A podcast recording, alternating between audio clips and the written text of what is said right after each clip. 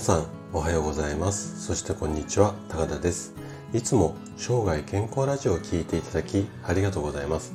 今日はね D アスパラギン酸について話をしていきたいなというふうに思います。あなたは D アスパラギン酸っていう言葉聞いたことありますかね？あの筋トレ界ではまあ昔からかなり有名でまあ、サプリに入ってる成分なんですけどもかなり有名ですね。で何でもこう男性ホルモンが増えてマッチョになりやすい成分だよっていうことなんですけども果たしてこの話って本当なのかな？この辺りをね今日ちょっと検証をしていきたいなというふうに思います。で今日は D アスパラギン酸でマッチョには本当か？まあこんなテーマで D アスパラギン酸が気になるよっていうあなたに向けてお話をしていきたいなというふうに思います。で前半は男性ホルモンがアップするっていう話とあと後半は研究データの上、まあ論文上ではですね、あんまりこう大きな効果は点々点々みたいな感じの話をしていきます。で今日もできるだけこう専門用語とか使わないで分かりやすく話をするつもりなんですけどももし疑問質問などありましたらお気軽にコメントいただければというふうに思います。じゃあね早速本題の方に入っていきましょう。で D アスパラギン酸。まあこれが正式名称頭に D がつくのが正式名称なんですけどもアスパラギン酸だけでもあの結構通じるところがあるのでこの後はちょっとアスパラギン酸でちょっと言いづらいんでねアスパラギン酸で統一させてもらおうかなと思ってるんですけどもこのねあの効果があるっていう根拠っていうのは飲むとテストステロンっていうこう筋肉を作るために必要な、まあ、ホルモンまあ男性ホルモンなんですけどもこのホルモンが増えて筋肉量がアップしますよっていう、まあ、触れ込みなんですよ。でそれを立証するっていうかこんな実験のデータがあるからだから、うんと、筋肉うん量がアップしてムキムキになりますよっていう、まあ、その考えの元となってるデータがですね45人の男性に1日 3g のアスパラギン酸を飲んでもらいましたよ。で12日後に検査をするとテストステロンの量が42%もアップしましたよということなんですよね。でこのテストステロンっていうのはその筋肉もりもりっていうのもそうなんですけども例えば性欲だったりとか男性機能の維持にも役立つっていうか必要なホルモンでいわゆるこうまあ男性の活力アップみたいな効果も期待できるということでその手のサプリにも結構入っています。で私今51なんですけども私ぐらいの方があの見ると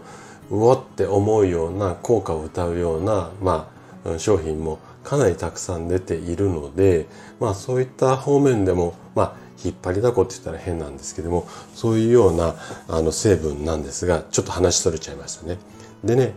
肝心の筋トレに対する効果っていうのはどの程度あるのか。この辺りをね、ちょっと後半、後半深掘りをしていきたいなというふうに思います。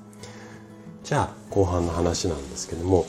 このサプリがね、販売された根拠となる実験データっていうのが、まあ、先ほどもさらっと説明したんですけども、えっと、こんな内容なんですよね。2009年にアメリカで行われた実験なんですよ。で、えっと、50人の人に1日 3g のアスパラギン酸を飲んでもらって2週間後に74%の人がテストステロンの量が10%以上まあ人によってばらつきがあるんですけどもみんなまあ上昇しましたよっていうデータがあってこれをもってまあ夢の筋肉増強サプリだよっていうふうに、まあ、大々的に販売されましたよと。なんですがこれ以外の実験データっていうのもいくつかあってそれはねこんな内容ばっかりなんですよ。例えばなんですけども2003年にベイラー大学っていうところで行った実験なんですけどもこちらはね参加者にやはり1日 3g のアスパラギン酸を飲んでもらいましたでその後測って筋肉の発達レベルには変化ありませんよまた2015年に西シドニー大学っていうところで行った実験。これもやっぱりアスパラギン酸の効果は現れませんでしたよっていうことなんですよね。でね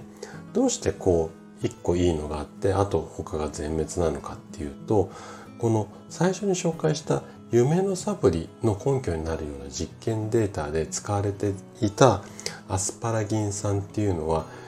ちょっと難しいんですけど SDA というタイプの成分が主成分になってるようなアスパラギン酸なんですよね。でねこの SDA っていう成分っていうのは非常に高価なんですよ。なので市販のサプリにはほとんどこの SDA っていうタイプの成分は入っていなくって違うタイプのアスパラギン酸が含まれているものがほとんどなんですね。なのでこういった結果の違いになってくるっていう、まあ、こんなオチなんですけれども。でね実際のところやはりこうサプリとかで飲んで吸収するっていうよりはまあ食べ物だったりとかあとはストレスとか睡眠この辺りがね非常に重要になってくるのでその辺りもまああの並行してできるだけそういったこう薬に薬っていうか、まあ、サプリ薬じゃないのであれなんですけどもそういったものに頼らずね、まあ、効果が上がってくると一番いいんじゃないのかなというふうに思います。で、ね、個人的にはまあこの手のタイプのサプリに、うんと、お金を使うようであれば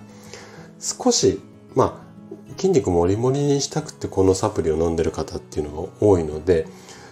うん例えばこのサプリと併用してプロテインなんかを飲まれてる方っていうのは非常に多いのでこのプロテインの質をちょっと上げるっていうか高価なものっていうかそういったものにしていく方がおそらく効果出やすいんじゃないのかななんていうふうに個人的には思っています。はい。ということで今回は D アスパラギン酸についてお話をさせていただきました。最後まで聞いていただいたあなたがですねこう嬉しくなるような宣伝文句に迷うことなく正しい知識これをこう、まあ、知っていくことで確実に健康に近づくことができます。人生100年時代この長寿の時代をですね楽しく過ごすためには健康はとっても大切になります。是非ねしっかりとした情報収集をしていただいて生涯健康を目指していただけたら嬉しいです。それでは今日も素敵な一日をお過ごしください。最後まで聞いていただきありがとうございました。